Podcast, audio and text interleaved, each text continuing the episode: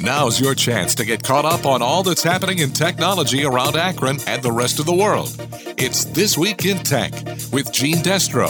Driven by your Northern Ohio Honda dealers. Take home the Honda of your dreams during the Honda Dream Garage Spring event going on now. Visit northernohiohondadealers.com.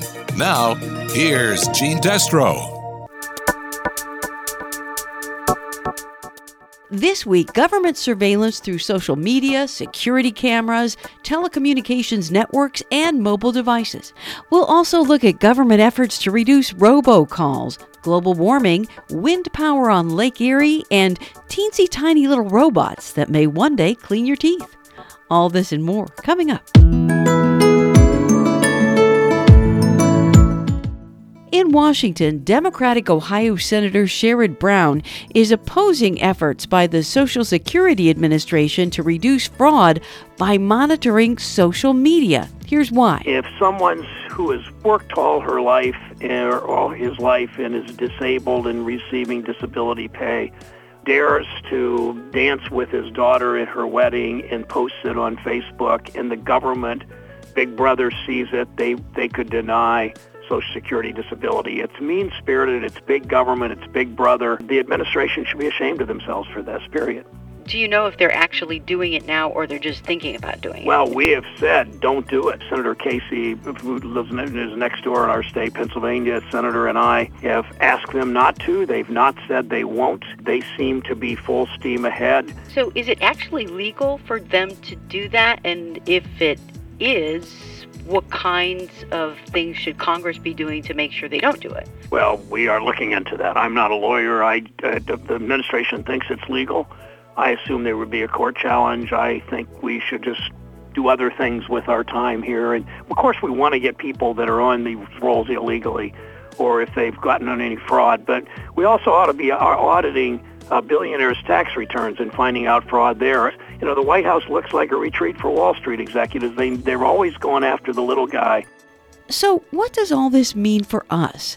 We talked to Scott Malouf, who's an attorney from the Rochester, New York area who specializes in social media law. Currently, what is done is the Social Security Administration does not allow its uh, adjudicators to look at social media for anybody who's making an application. The only time they use it is for fraud. And that's what the proposal is about.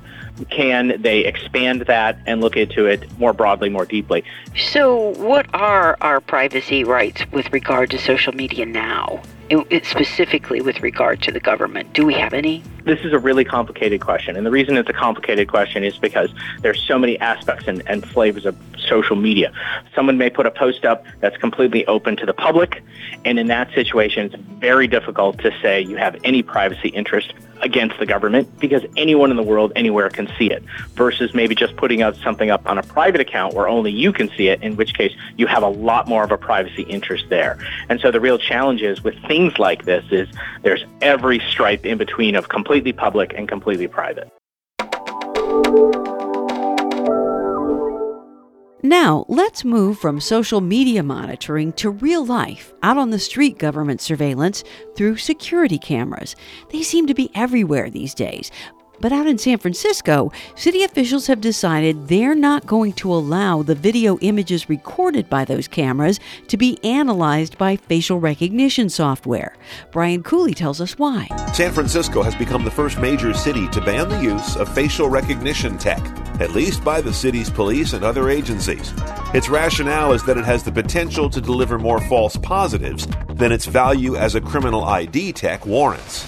Interestingly, the language of the new rule would also seem to bar the use of facial recognition to scan recorded surveillance video from a time and place where a crime has taken place. It does, however, leave open the door to facial recognition tech after meaningful public debate and does not speak to the use of it by private entities on private property. Automatic license plate readers are a similar technology, and some don't like the idea of their vehicle being automatically scanned all the time.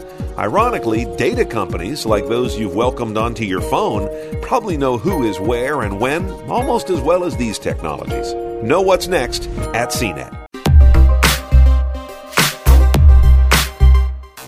Next, we move from surveillance that our own government is already doing to what other governments might do if they have the ability to spy on us through telecommunications networks and mobile devices.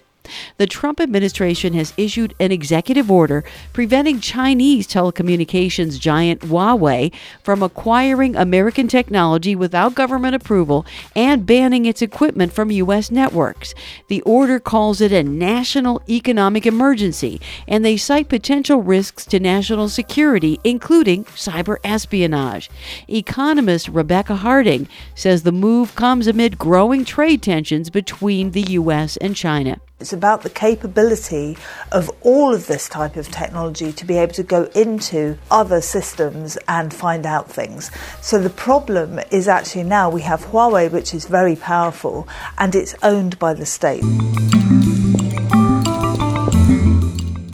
There was another cyber attack on a public entity in our area this week. This time it was the Coventry School District, where they actually had to cancel classes one day as they scrambled to recover. Coventry School Superintendent Lisa Blau. We had several reports about different accounts such as Amazon.com, PayPal, things of that nature that were already hacked into. The FBI is helping with that investigation as they try to determine the extent of the damage. Also, today, some news about what the government is doing to protect you from robocalls. Gary Nunn has the story. We all get them and wish they would stop.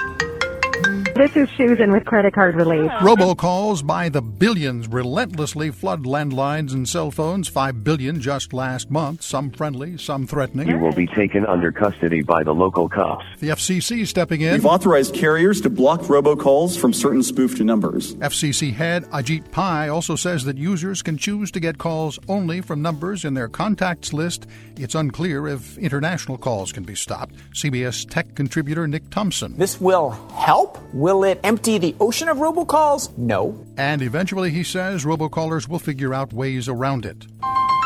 Gary Nunn, CBS News.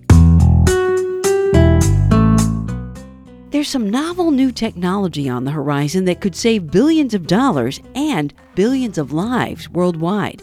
Jim Chenevey tells us how. Global warming, climate change Whatever you call it, the Earth is slowly getting warmer, and scientists say human activity is a prime factor. And as the global population continues to grow, the problem is likely to get worse unless something is done to reduce greenhouse gases.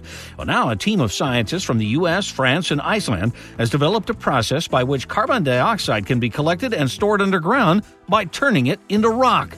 The technology mimics the process of carbon being absorbed by basalt rock, a process that normally takes place over thousands of years. What the scientists have done is capture the CO2 using steam and then converting it into condensate. Basically, it dissolves the CO2 into water, not unlike soda pop. It's then injected into basalt rock where it's mineralized over a period of just two years, trapped forever underground. And that's for your information. I'm Jim Chenevey, CBS News. Here in Northeast Ohio, a green energy project that's been years in the making has taken one step closer to becoming a reality. Dave Karpinski of LEEDCo, which is trying to get approval to build a wind farm about eight miles from Cleveland out in the middle of Lake Erie, tells us they've come to an agreement on technical and environmental issues with the Ohio Power Siting Board. So, this is a big deal because we're both in full agreement now on all of the conditions that govern construction operations of the project. So, how soon is the project going to start? Do you know yet? The big thing here is, although we've reached an agreement with the staff, there still is more process yet to be done before the full siting board, you know, makes their decision. So we think that's several months, but the project could start construction in 2021. And also today, an army of teensy tiny little robots that can help clean your teeth. Bob Carson has all the sudsy details. Scrape, scrape, dig, scrape. Seems no matter how much you brush or floss, a good cleaning at the dentist always turns up the dreaded plaque. Basically, a microbe infested biofilm. Millions of bacteria in a tough matrix that builds on itself. It even sounds bad. Plaque. At the University of Pennsylvania, a team of engineers, dentists, and biologists is collaborating to attack plaque in a novel way by putting a microscopic robotic cleaning crew right in your mouth. They're called CARS, Catalytic Antimicrobial Robots. The team developed cars packed with iron oxide nanoparticles in a solution. Directed by magnets, they push plaque off the surface like a tiny plow. Their second type of microbot targets and destroys biofilms clogging enclosed tubes. In tests, both worked with high precision on a flat glass surface, inside tubes, and yes, on the hard to reach irregular nooks and crannies of human teeth degrading the protective matrix, killing the embedded bacteria, and removing the biofilm. Gone. The system is being considered for removing biofilms from water pipes, catheters, implants, and more. An army of plaque busting bots should give all of us another reason to smile. Discover more at nsf.gov.